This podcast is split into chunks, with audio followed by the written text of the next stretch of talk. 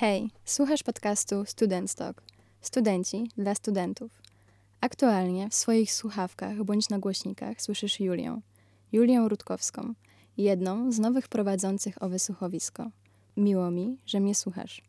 Dzisiaj przeprowadzę rozmowę z Mateuszem Laudanem, współzałożycielem tego podcastu, studentem kierunku Business Management na trzecim roku oraz stażystą w Amazonie. Mateusz już nie będzie prowadzącym, tylko naszym gościem. A dlaczego? Niebawem usłyszysz.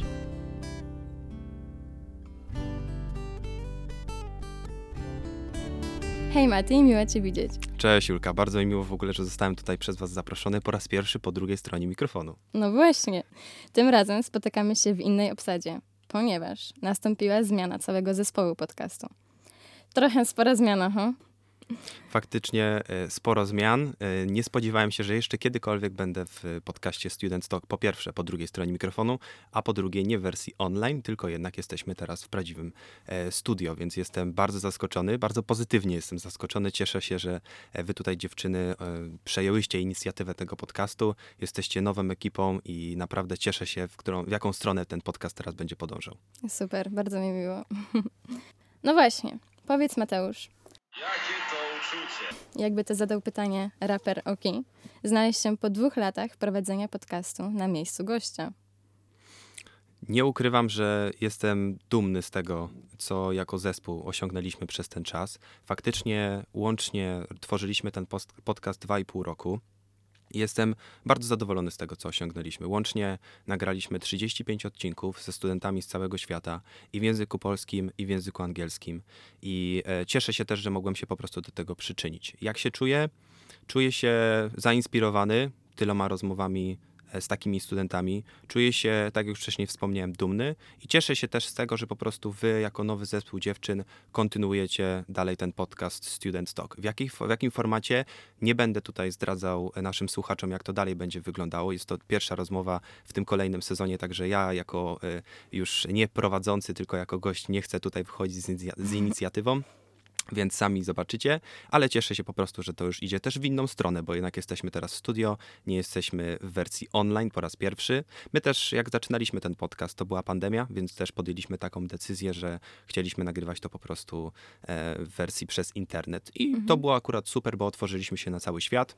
Zrobiliśmy naprawdę dobrą robotę. Cieszę się z tego, jestem mega wdzięczny dziewczynom, e, które tutaj były razem ze mną w tym podcaście.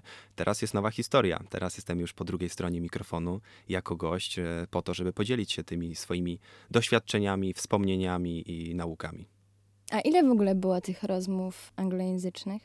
Anglojęzycznych mieliśmy albo dwie, albo trzy. Dlaczego? Mhm. Dlatego, że ten pomysł z rozmowami po angielsku padł tak naprawdę gdzieś pod sam koniec. Tutaj akurat Martyna nas zainspirowała do wy- tego. Mhm. E, A większość rozmów wcześniej, no to była zdecydowanie w języku polskim. Tak chcieliśmy zacząć. Myślę też, że dla nas to było pierwsze doświadczenie. Zaczynaliśmy nasze studia, chcieliśmy spróbować czegoś nowego. E, Myślę, że rozmowy po angielsku wtedy to by, mogło być dla nas za dużo. Pod koniec już nie. Mhm. Byliśmy gotowi na to, żeby po prostu prowadzić te rozmowy. Właśnie, bo to bardzo duże wyzwanie, także gratuluję. Dzięki bardzo.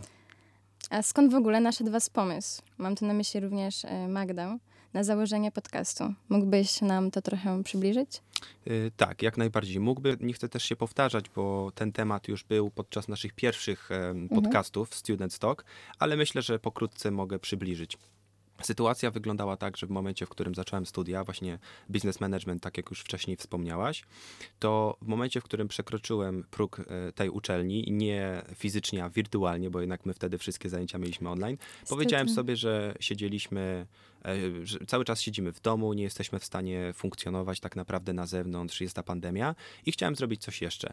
Poszedłem e, pobiegać wtedy, taka moja poranna rutyna i wpadłem na pomysł, że chciałbym taki podcast stworzyć, żeby zainspirować innych studentów do robienia dodatkowych aktywności, do e, wychodzenia z inicjatywą, do tego, żeby po prostu pokazać się światu. I mm, taką decyzję podjąłem, że będę tworzył ten podcast. Wtedy skontaktowałem się z jednym z naszych kół naukowych, to było koło kreatywności e, biznesowej na Wydziale Zarządzania e, pod panią Bieńkowską i e, pani Bieńkowska wyraziła tutaj chęć, żeby po prostu wziąć udział w tym podcaście, żeby po prostu pomóc nam ten podcast stworzyć. I z taką, z taką myślą zaczęliśmy w tym iść. Dostaliśmy zespół, łącznie nas było na początku chyba siódemka, już nie pamiętam. I powoli zaczęliśmy tworzyć ten podcast właśnie w wersji online. Mhm. Dobra. E, mówiłeś o tym, jaką wartość y, chcesz przekazać słuchaczom, odbiorcom. Chciałeś. A tobie, co tak właściwie to dało? Ten aktywny udział w inicjatywie koła naukowego, bo ja na przykład dołączyłam tutaj z chęcią zdobycia cennych dla mnie umiejętności, przede wszystkim miękkich, i w celu przełamywania swoich barier, wychodzenia ze strefy komfortu. Nie ukrywam, że też z taką myślą do tego podcastu podchodziłem. Po wielu miesiącach bardzo to się zmieniło. Na początku, tak samo jak ty, myślałem, że pozwoli mi to nabyć takie umiejętności miękkie, ale później, kiedy już zaczęliśmy tworzyć naprawdę mm, bardzo dużo takich rozmów z kontentem wartym słuchania przez wielu. Też ja sam słuchałem rozmów e, czy to Martyny, czy, e, czy Magdy, to powiem ci, że później, jak na przykład na LinkedInie wpisałem e, to, że jestem współtwórcą tego podcastu, dostałem też, nie ukrywam, wiele ofert pracy. I to było dla mnie taki, taki sygnał, że to jest dobra droga, czyli pokazać się światu, stworzyć swój e, profil na LinkedInie, pokazać to, co robi się poza z tymi studiami, bo pracodawcy teraz nie patrzą tylko na to, co, jaki masz kierunek mhm. skończony, jaką uczelnię skończyłeś. Teraz wszyscy mają studia. Teraz pytanie tylko brzmi, co robisz poza tym? Czy robisz jakieś inicjatywy studenckie, a może coś tworzysz jeszcze sam indywidualnie? I to jest rzecz, którą nie wiem, czy wszyscy pracodawcy na to tak patrzą, ale na pewno pracodawcy, którzy mnie zatrudniali, to taki dawali argument, że właśnie y, taki czynnik, który był jednym z bardziej takich przeważających tutaj E, jakby to powiedzieć, cech, dlaczego na przykład mi zaproponowali tą pracę, to właśnie była ta aktywność poza studiami, czyli na przykład założenie tego podcastu. Myślę, że to może być bardzo inspirujące też dla innych studentów, żeby nie chodzi mi o to, żeby robić podcast, chodzi o to, żeby po prostu robić coś jeszcze oprócz studiów, bo teraz mhm. wszyscy mają te studia. Więc y, co dał mi ten podcast? Na pewno taką pewność siebie, że jestem w stanie poradzić sobie w każdych warunkach, że jestem w stanie skontaktować się z każdym osobą na tym świecie i to dosłownie. Mam nadzieję, że e, no, oczywiście też nie przesadzając, ale na pewno z osobami, z którymi chcę się skontaktować, to e, mam taką możliwość po kilku wiadomościach, czy to przez LinkedIna, czy e, na Facebooku. Dodatkowo znalezienie miejsca pracy to też y, kompetencje miękkie, tak samo, więc y, wiele różnych, czyn, wiele różnych umiejętności zdobyłem dzięki temu i oczywiście też zbudowałem fantastyczne relacje z naszym zespołem, z dziewczynami. To do tej pory się tutaj spotykamy, do tej pory utrzymujemy ze sobą kontakt i mam nadzieję, że tak to już zostanie. O, czyli wyszła przyjaźń. Tak, tak, tak, tak, tak, jak najbardziej można powiedzieć, że wyszła przyjaźń, a dodatkowo e, z jedną tutaj właśnie z naszych prowadzących, czyli z Martyną, jestem też na jednym kierunku studiów, e, także spotykamy się też razem na zajęciach, więc e, no, mamy bardzo dużo wspólnie tutaj aktywności. Bardzo się z tego cieszę. Super. Często właśnie zawieranie takich, mm, poznawanie nowych ludzi wychodzi poprzez takie dodatkowe inicjatywy. Nie wiemy, co nas czeka nigdy, dlatego warto. Jak warto najbardziej, jak najbardziej. Dalej tak, angażować się bardziej. Dodatkowe inicjatywy pozauczelniane. A mówiłeś o tym, bo byłam ciekawa tego właśnie, jak odkryć, poznawać takich ambitnych studentów. Mówiłeś, że poprzez LinkedIna, Facebooka, tak? Że wystarczy napisać po prostu. Tak, u nas, u nas to mhm. wyglądało mhm. tak, że faktycznie w momencie, w którym podejmowaliśmy decyzję, że chcielibyśmy na przykład przeprowadzić rozmowę ze studentką albo ze studentem z Harvard University albo z jakiejś uczelni na przykład w Polsce, to zaczynaliśmy zastanawiać się, ok, gdzie takie osoby występują, gdzie takie osoby są w sieci, żeby po prostu móc się z nimi skontaktować. Pierwsza myśl to była na przykład prelekcje na TEDzie na YouTubie. To mhm. był taki pierwszy strzał.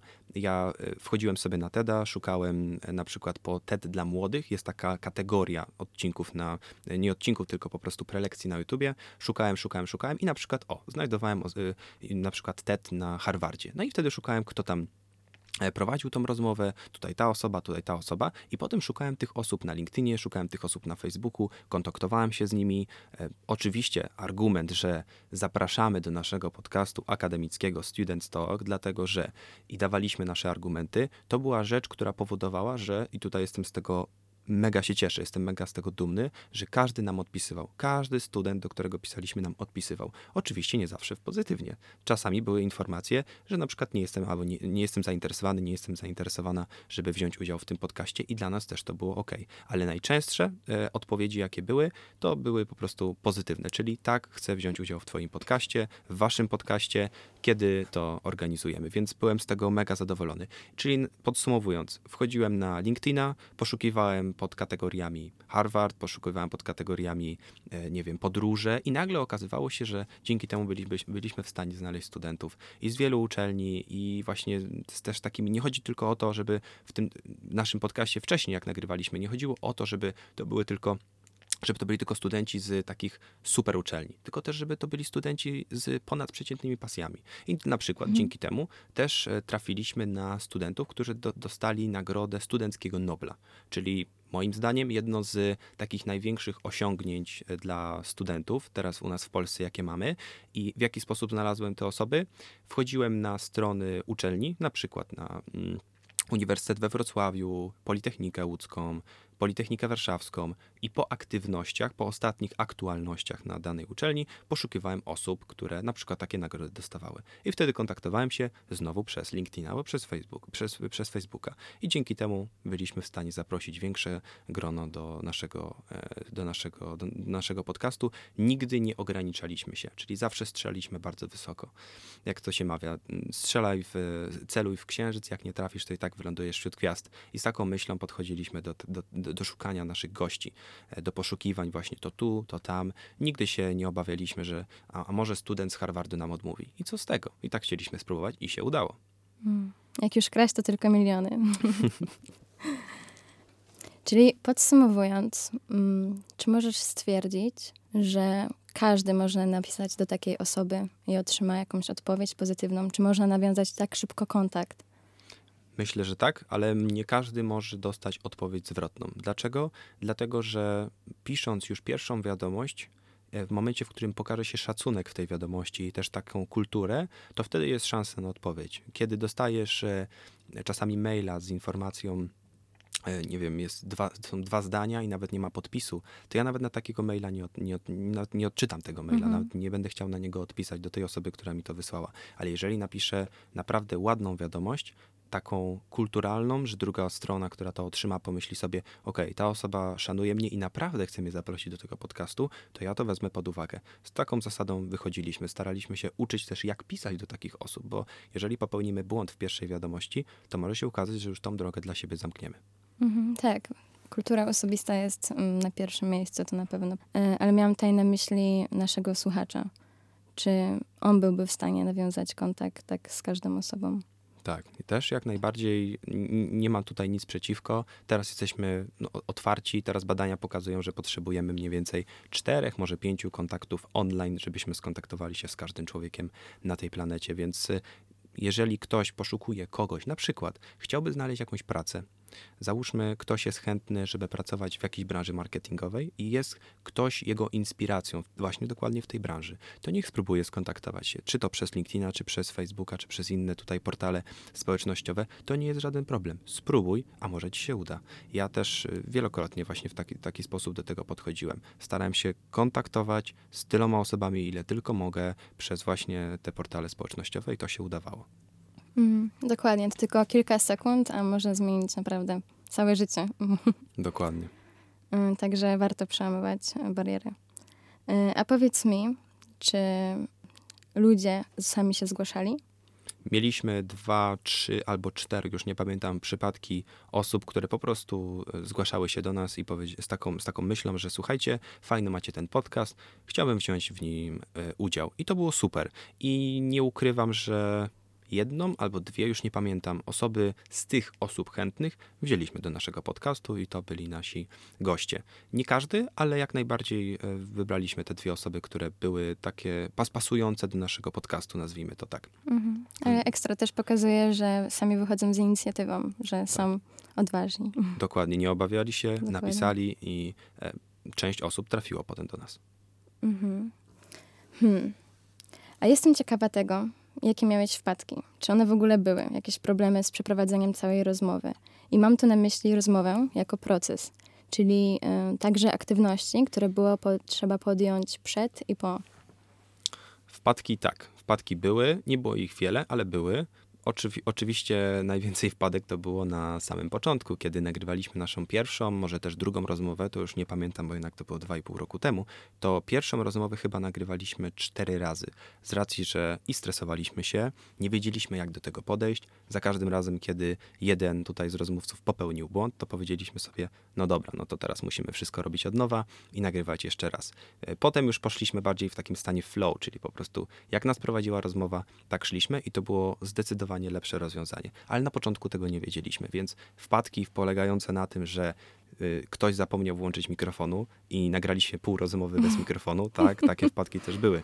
Były też wpadki nie wiem, czy wpadki bardziej nazwałbym to po prostu zaskoczeniem, kiedy prowadziłem rozmowę, już nie pamiętam z kim, ale to była jakaś gościni naszego podcastu, to łączyliśmy się w innych strefach czasowych i ta osoba wstawała dopiero tak, dopiero wstawała i była w jakimś akademiku z innymi studentami.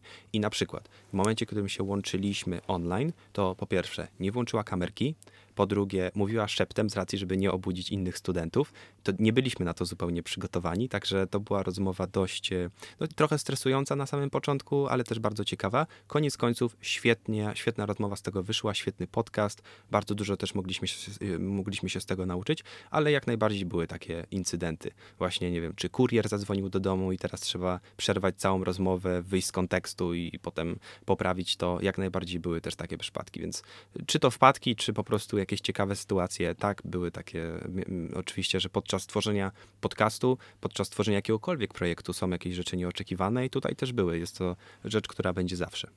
No, to nie było źle.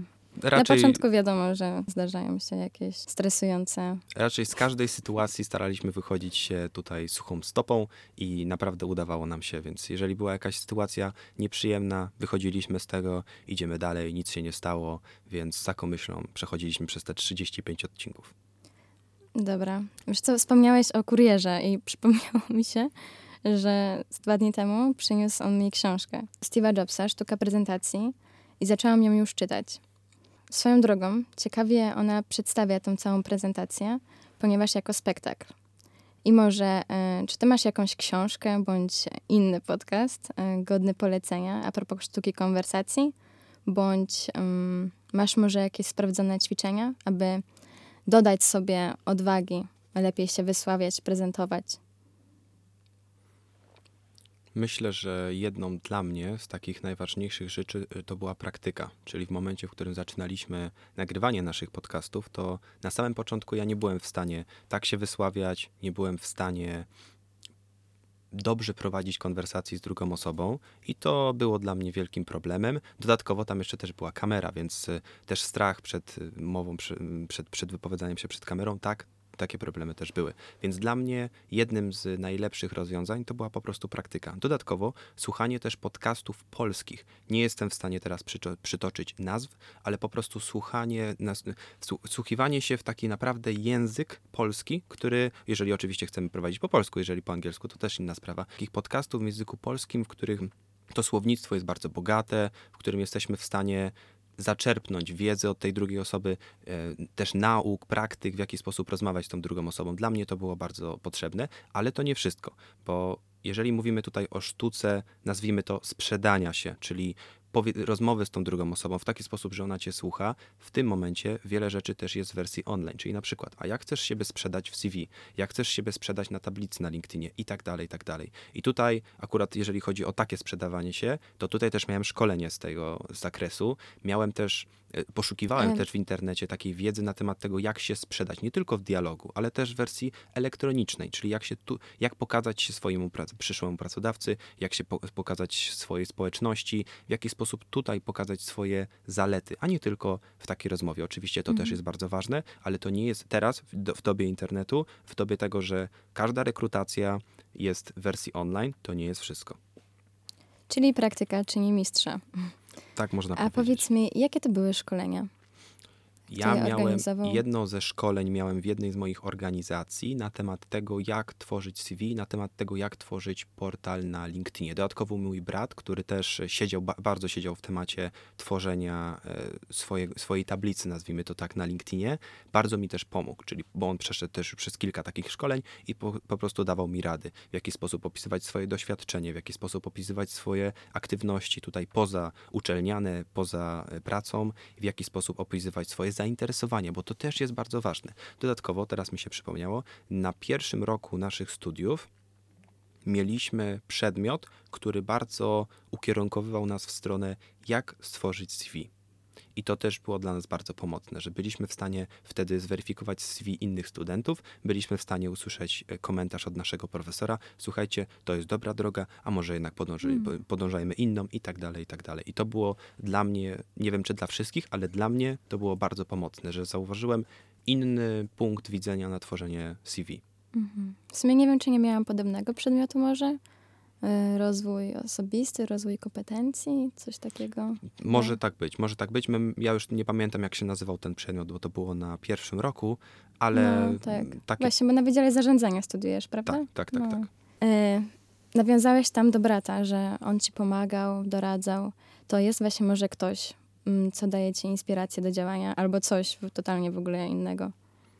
Tak, jeżeli chodzi o inspirację, to myślę, że tutaj mogę przytoczyć oczywiście całą moją wielką rodzinę, czyli e, moje rodzeństwo i moich rodziców, ale myślę, że takie osoby, które bardzo mnie wspierają, czy to w momencie, w którym zaczynałem tworzyć podcast, czy w momencie, w którym zaczynałem pracę w Amazonie, albo e, w momencie, w którym wchodziłem już w temat pracy licencjackiej i miałem wiele trudności, to bardzo pomagał mi mój tata. Nie ukrywam, jest to y, jeden z bohaterów w moim życiu, razem z moim bratem i moją partnerką, czyli można powiedzieć, że to jest taka trójka, ym, która bardzo mnie tutaj wspiera we wszystkich aktywnościach i nie ukrywam tego, jak najbardziej jestem szczery z tym i e, bez nich nie, nie byłbym w stanie osiągnąć tego, co osiągnąłem.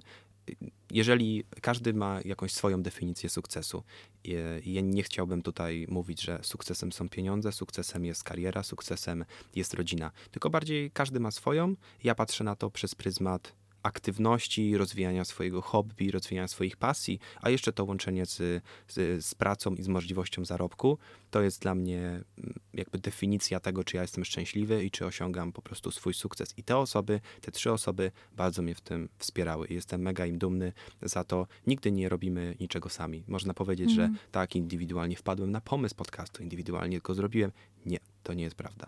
Nic indywidualnie pada. Zawsze jest to pewien pomysł, pewne odbicie swojego pomysłu, swojej perspektywy z innymi osobami. Czy to poprzez rzucenie jednego Mm. zdania, nagle zaczyna wychodzić z tego konwersacja i zaczynają wyłaniać się ciekawe pomysły.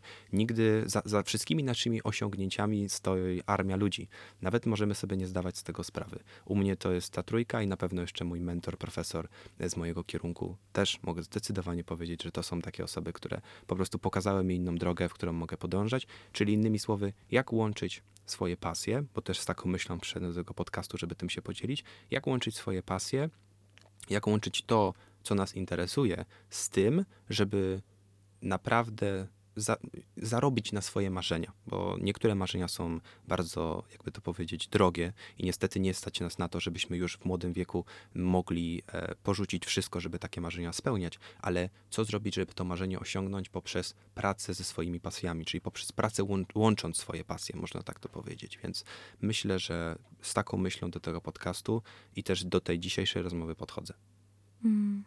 Tak, wsparcie, wsparcie rodziny, przyjaciół jest bardzo ważne, jest kluczowe, ponieważ bez tego nie wiadomo, czy na pewno byśmy sobie dali radę jednak, bo trzeba uwierzyć w siebie.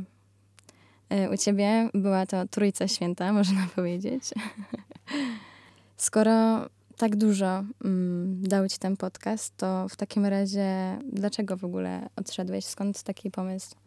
Myślę, że nie ma tutaj jednego powodu. Myślę, że to były, było kilka czynników na to się złożyło.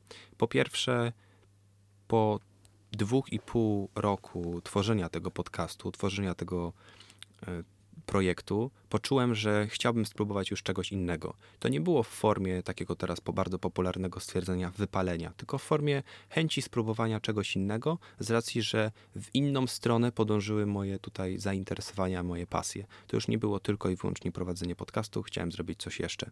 Dodatkowo y, zostałem stażystą w Amazonie i to ograniczyło mi jakiekolwiek życie, nazwijmy to nie prywatne, ale po prostu dodatkowe aktywności poza uczelnią i poza stażem. Nie byłem w stanie już to połączyć, bo to była praca na pełen etat, troszkę ponad nawet y, pełen etat i nie byłem w stanie tego połączyć z tworzeniem podcastu i to była świadoma decyzja. Mhm. Tak samo. Mhm.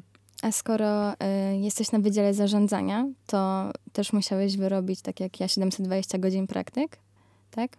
A czy ten staż zaliczył ci te wszystkie godziny? Tak, ten staż mhm. zaliczył mi wszystkie te godziny tutaj bez żadnego problemu, e, więc... E, no tak, no to dużo, dużo roboty. tak, tak, tak, bardzo dużo roboty, to prawda. Rozumiem. A na tym stażu jak, jakie to było stanowisko? To był staż menedżerski, czyli mhm. o, od razu student, który dostał ten staż, trafia na stanowisko menedżerskie, do, menedżerskie, dostaje zespół, dostaje projekty do wdrożenia i tak dalej. Mój staż trwał 6 miesięcy Y, I to była niesamowita przygoda. Przez trzy miesiące byłem w jednym z magazynów Amazona w LCJ2 pod Pabianicami, y, niedaleko Łodzi, a drugi magazyn to był stricte w Łodzi, naprzeciwko Szpitalu Matki Polki w LCJ4. Tam też spędziłem trzy miesiące i to było niesamowite doświadczenie. Miałem kontakt z naprawdę doświadczonymi menadżerami, miałem kontakt z świetnymi zespołami. W momencie, w którym teraz zakończyłem staż, nie ukrywam, to było bardzo, to było bardzo dla mnie przykre, rozstanie się tutaj e, z, z moim zespołem, ale dostałem e, taką kamizelkę naszą, której menadżerowie i e, na przykład liderzy tak zwani chodzą po magazynie. Dostałem taką kamizelkę z podpisami e, naprawdę wielu osób. Łącznie tam podpisało się chyba 50 osób, że właśnie dziękują mi za to, że e, tam jakieś swoje właśnie podpisy, jakieś swoje komentarze i to było niesamowite. Tak, wychodzę z tego stażu z taką myślą, że naprawdę po pierwsze zrobiłem dobrą robotę.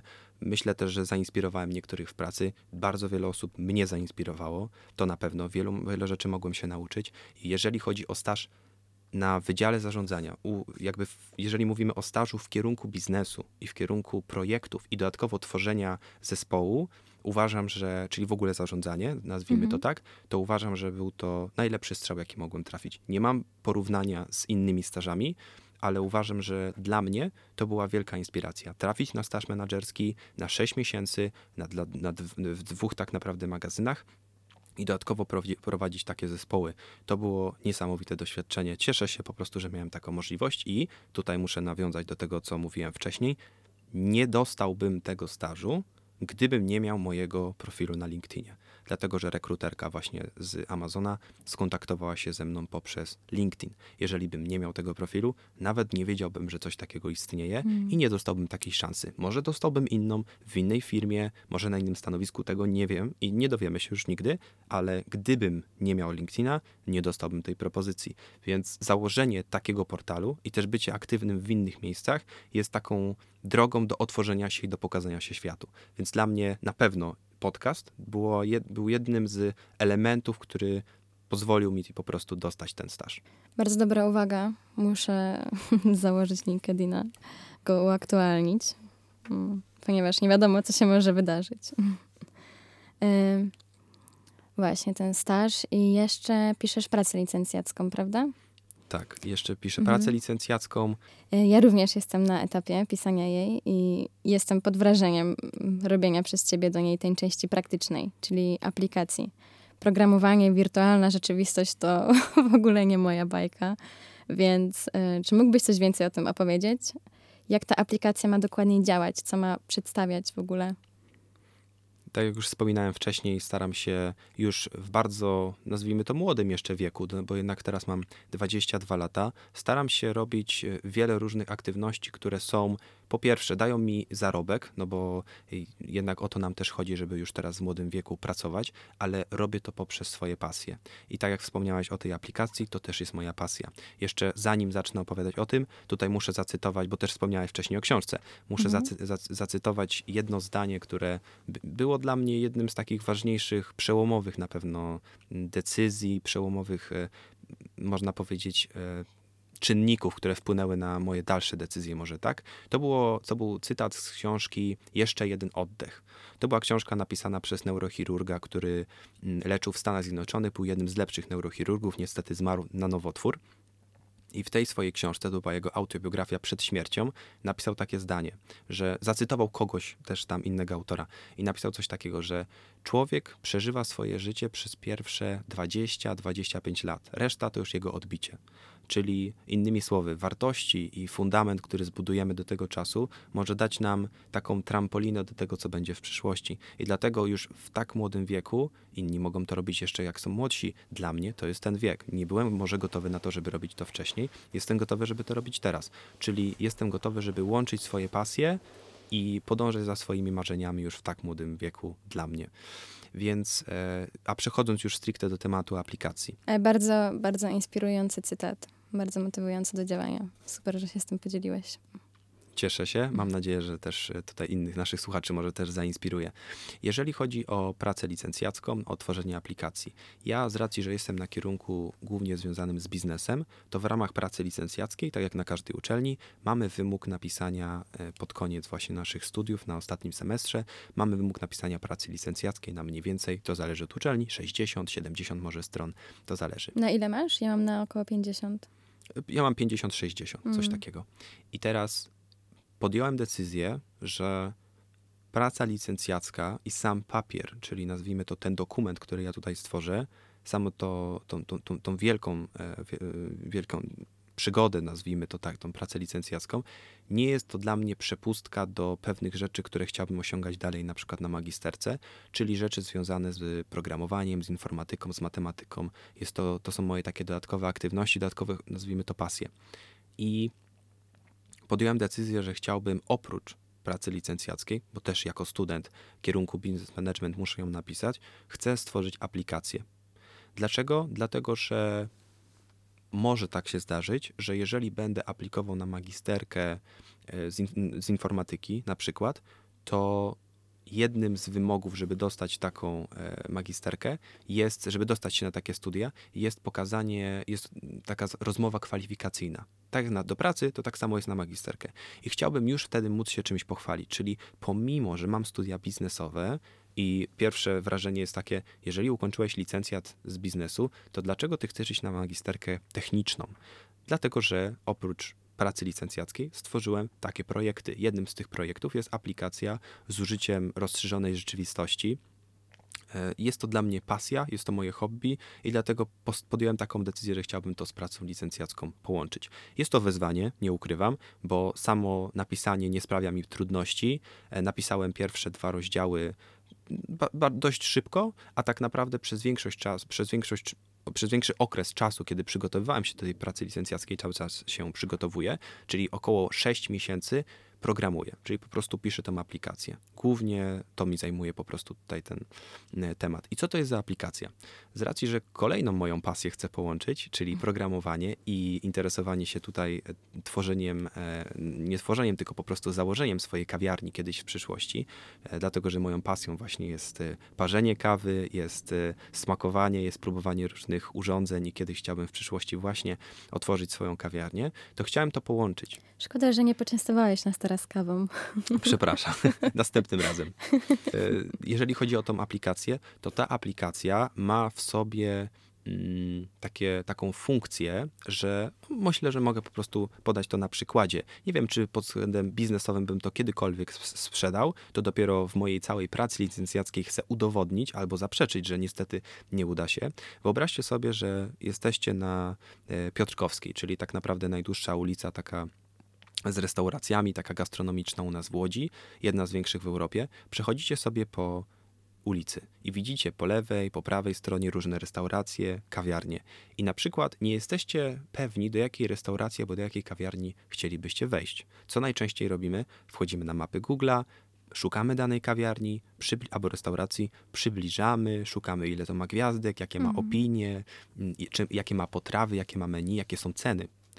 I jeżeli ja postawiłem się w roli takiego podróżnika, jadę do innego miasta i też chciałbym znaleźć coś takiego i idę główną ulicą, robię to samo. A co jeżeli mielibyśmy taką aplikację, która umożliwiłaby nam w rzeczywistości, jakby w tym, w czasie teraz, nakierowywać naszą kamerę na nazwę restauracji albo na nazwę kawiarni, gdzie załóżmy teraz stoimy i na ekranie wyświetlają się dokładnie te same rzeczy, które są w mapach Google, czyli ilość gwiazdek, ilość opinii, najlepsze potrawy, ceny, link jeszcze na przykład do menu i tak dalej. I właśnie z taką myślą taką, to, tą aplikację stworzyłem. Czy pod kątem biznesowym bym to sprzedał? Nie wiem.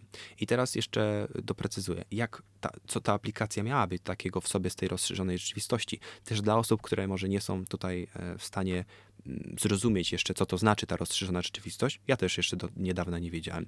Najlepszym przykładem rozszerzonej rzeczywistości jest taka gra Pokémon Go oraz filtry na Snapchacie. No to tak, jest taki to, najlepszy kojarzę. przykład. Czyli jak najeżdżamy na kamerą na naszą rzeczywistość, na stół, na naszą twarz, nie wiem, jesteśmy gdzieś na dworze, to najeżdżamy na ulicę, to na tej kamerze, w tej kamerze widzimy, że nagle na tym obrazie coś się pojawia. Na przykład właśnie Pokémon, albo jak najeżdżamy na, na swoją twarz, to wyświetlają się jakieś uszy, się dodatkowy język, powiększamy nos i tak dalej.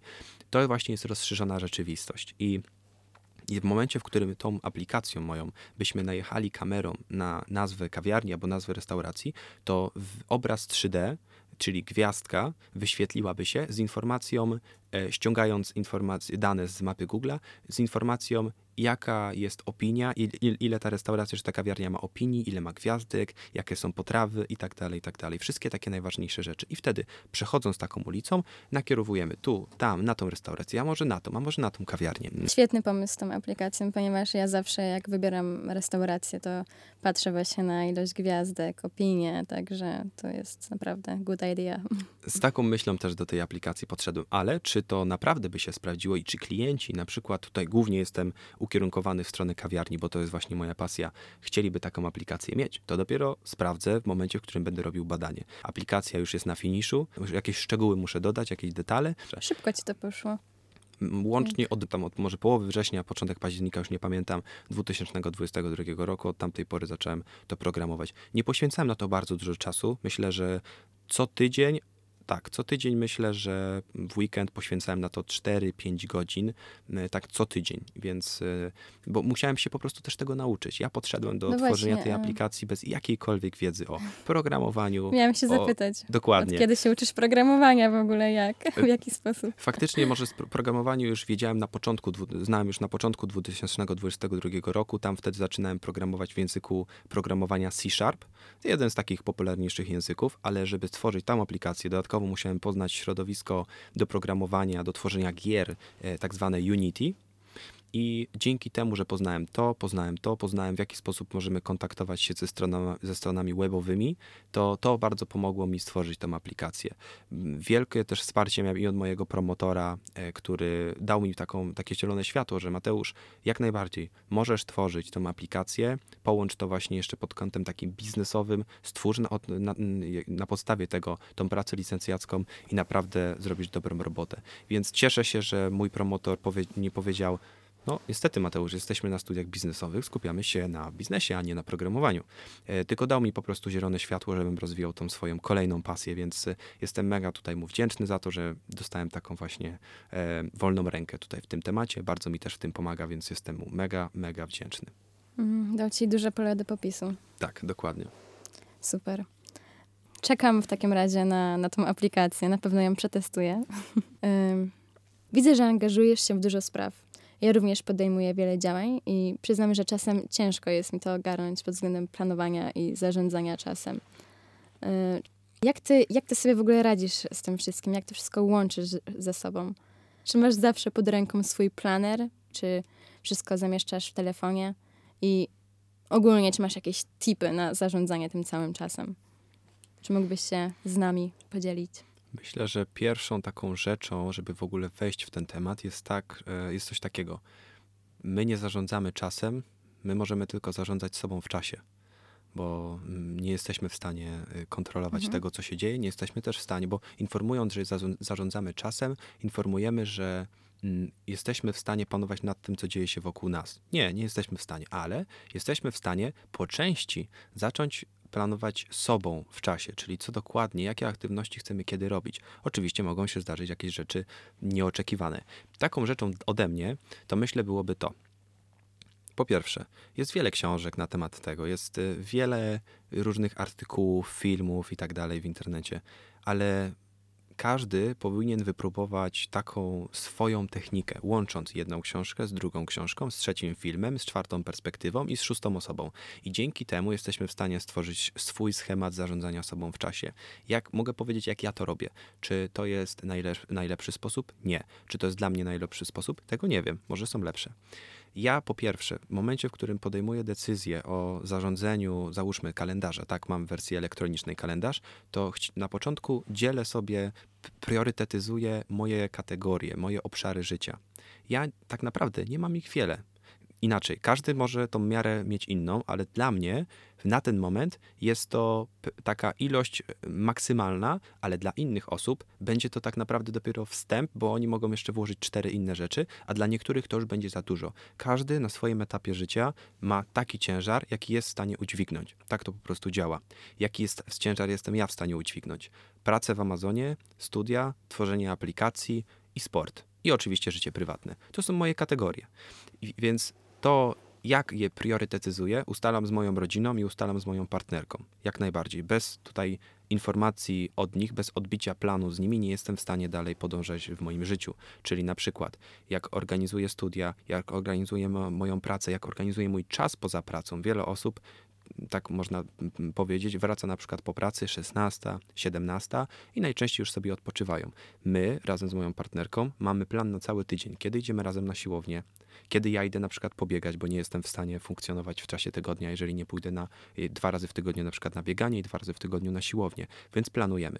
W momencie, w którym dostosuję moją pracę potem moje aktywności z moją partnerką, czyli na przykład właśnie sport, wspólne wyjście, czas spędzony z moją rodziną, to dopiero później zaczynam dopychać, nazwijmy to tak, ten kalendarz dodatkowymi aktywnościami, czyli ile potrzebuję czasu na stworzenie pracy licencjackiej. Potrzebuję mniej więcej 80 godzin. I teraz jak te 80 godzin rozbić? W sobotę 3, w niedzielę 2. Jedziemy kolejny tydzień i tutaj, ta, tutaj rozbijemy na, tak, na, na taką ilość czasu, tutaj rozbijemy na taką ilość czasu. Potem kolejne plany to napisanie tej pracy licencjackiej. Zadaję sobie pytanie, kiedy w trakcie dnia mam najbardziej produktywny moment? I na przykład wiem, że najbardziej produktywny moment jest od 11 do 15, bo to jest czas, w którym ja jestem w stanie najbardziej być kreatywny, jestem w stanie stworzyć najlepsze tematy i tak dalej. Teraz, poprzez to, że miałem ten staż w Amazonie, niestety nie mogłem, e, jakby to powiedzieć, ustalić, kiedy, kiedy jest mój najbardziej taki optymalny czas, z racji, że pracowałem i na dniówki, i na nocki, na zmiany dzienne, zmiany nocne, z racji, że to był magazyn. I men, e, tutaj menadżerowie w magazynie też pracują tak samo jak tutaj wszyscy pracownicy, wszystkie drużyny pracujemy tak samo. Więc ja na przykład zaczynałem e, zaczynałem, jak szedłem na dniówkę, to zaczynałem pracę o 6 rano, kończyłem o 17.15, czyli wstawałem tak mniej więcej 4.30. A jak miałem nocki, to chodziłem spać e, o 7 rano mniej więcej i spałem do 14, zaczynałem pracę 17, Yy, przepraszam, zaczynałem pracę 18 i kończyłem 5.15 rano. I tak co miesiąc miałem taką zmianę.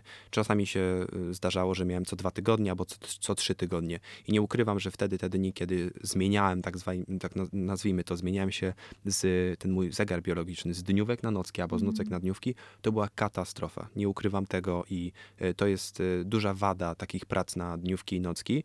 Oczywiście pozostałe rzeczy, czyli w ogóle praca w Amazonie jest wielkim plusem, ale jeżeli chodzi o stricte zmianę takiego zegara biologicznego, to była dla mnie po prostu tragedia. Wtedy spałem po dwie godziny dziennie przez trzy doby i Oj. byłem wtedy w takim kryzysie. To były te takie momenty kryzysu. Oczywiście wtedy nic nie robiłem, nie byłem w stanie, więc wtedy oczywiście też nie miałem do siebie pretensji. Więc y, dostosowanie tej pracy do wspólnych aktywności tutaj z rodziną, właśnie z moją partnerką, dodatkowo dołożenie sobie, ile potrzebuję czasu na pracę licencjacką, kiedy tworzę tą aplikację, kiedy mam jeszcze jakieś tam dodatkowe aktywności i dopiero później na sam koniec, na przykład, no to kiedy mogę sobie poczytać sam książkę, a kiedy mogę pojechać do, nie wiem, pozostałej części mojej rodziny, a kiedy mogę się spotkać ze znajomymi. Czyli staram się dla mnie, to jest najlepszy sposób, staram się ułożyć, tak spriorytetyzować kategorie, obszary takiego mojego życia, gdzie chciałbym w tym momencie iść. Każdy może mieć inny. Na przykład dla mnie, po momencie, w którym mam stałe godziny pracy, to drugą rzeczą, którą chcę dostosować do tego, to jest czas z moją rodziną. Ale może ktoś ma inny. Może ktoś wolałby po pracy zacząć robić rzeczy na studia i wszystko jest ok. Nie ma tutaj, nie ma tutaj złej drogi. Chodzi tylko o to, żeby być bardziej świadomym tego, Mhm. dlaczego ty podejmujesz taką, a nie inną decyzję. Ja podejmuję takie, bo tak zostałem wychowany, dlatego że takie filmy i takie książki przeczytałem, które mi dały taką inspirację i to, to jest moja droga. Każdy może mieć inną. Czyli najważniejsze jest, żeby uświadomić sobie, co jest naszym priorytetem, nadać zadaniom priorytety, nazwać je, no i działać. Co tu dużo mówić. Tylko dobrze jest sobie zaplanować po prostu, żeby wyrobić się w czasie z danymi ćwiczeniami, zadaniami, na które mamy jakiś deadline, czy po prostu nie przegapić danego ważnego wydarzenia, jak rodziny bądź znajomego. Tutaj jeszcze Mhm. dopowiem jedną rzecz, bo teraz wpadła mi do głowy właśnie, że czasami zdarza się tak, jak planujemy, ale nie tylko, ale też po prostu mamy jakieś aktywności w pracy, na uczelni, tutaj z rodziną, że czasami coś nam nie wyjdzie, że popełnimy jakiś błąd, jest jakaś porażka, nie zrealizujemy naszego celu i tak dalej. I czasami zadajemy sobie wtedy pytanie, dlaczego mi się to przytrafiło? Dlaczego ja to zrobiłem? Dlaczego y, taka, taka sytuacja się gdzieś tutaj obrała w, w tym naszym środowisku, że popełniłem taki błąd albo taką porażkę tutaj y, miałem? Moja odpowiedź brzmi, a dlaczego nie? Jesteś lepszy, jesteś lepsza, że tobie się nie może to przytrafić? Każdemu może się przytrafić porażka. Nie, ja bym nie patrzył właśnie w kategorii, nie wiem, złego zarządzania sobą w czasie, złego planowania, jakichś e, obszarów u nas w naszym życiu, które nam się czasami nie udadzą, że to jest jakaś wielka porażka i że tobie nie może się to przytrafić. Każdemu to się może przytrafić i miejmy tego świadomość. Każdy, każda rzecz w naszym, y, naszym życiu jest trochę takiej kategorii, takiej sinusoidy, czyli czasami jesteśmy w dołku, czasami jesteśmy na górze. Ważne, żeby to zaakceptować i żeby za tym podążać i to łączyć ze swoimi pasjami. Dokładnie. A z porażek najlepiej wyciągać wnioski, uczyć się na błędach. Mm, Uczysz się na błędach tylko i wyłącznie wtedy, kiedy wiesz, że je popełniasz. I to też jest czasami trudne, żeby to zrozumieć, Mhm. ale e, jeżeli ma się osoby wokół siebie, których, którym ufasz, którym e, liczysz się z, ze zdaniem tych osób, to dopiero wtedy te porażki jesteś w stanie i te błędy jesteś w stanie dostrzec. Nie nauczysz się bez dostrzeżenia błędu, pomimo, że możesz walić tydzień głową w ścianę, a na przykład nie wiesz, że to jest popełniasz błąd, to nie nauczysz się nigdy na tym. Ale jeżeli ktoś, albo ty sam jesteś w stanie, masz taką umiejętność, że jesteś w stanie zwrócić na to uwagę, ej, to nie jest dobra droga, to dopiero wtedy jesteśmy w stanie się uczyć na błędach. Tak, mhm. dokładnie. Bardzo dobry punkt widzenia. Dobra, bardzo dziękuję Ci za możliwość przeprowadzenia z Tobą tej wartościowej rozmowy, za uchylenie nam drzwi do byłej kuchni tego podcastu oraz podzielenie się z nami własnymi doświadczeniami i wskazówkami. W ogóle, jak łączyć wszystkie pasje, pracę, jak to wszystko razem ze sobą pogodzić. Na pewno dałeś mi cenne wskazówki i mam nadzieję, że innym też one pomogą. Dzięki Ci bardzo. Cieszę się, że tutaj mogłem być. Życzę Wam powodzenia w dalszym e, prowadzeniu naszego podcastu. Teraz już nie naszego, teraz już zostawiam to Wam, nasza drużyna zostawia to Wam, więc e, cieszę się, że w taką stronę to podąża. Życzę Wam powodzenia i dzięki jeszcze raz za zaproszenie.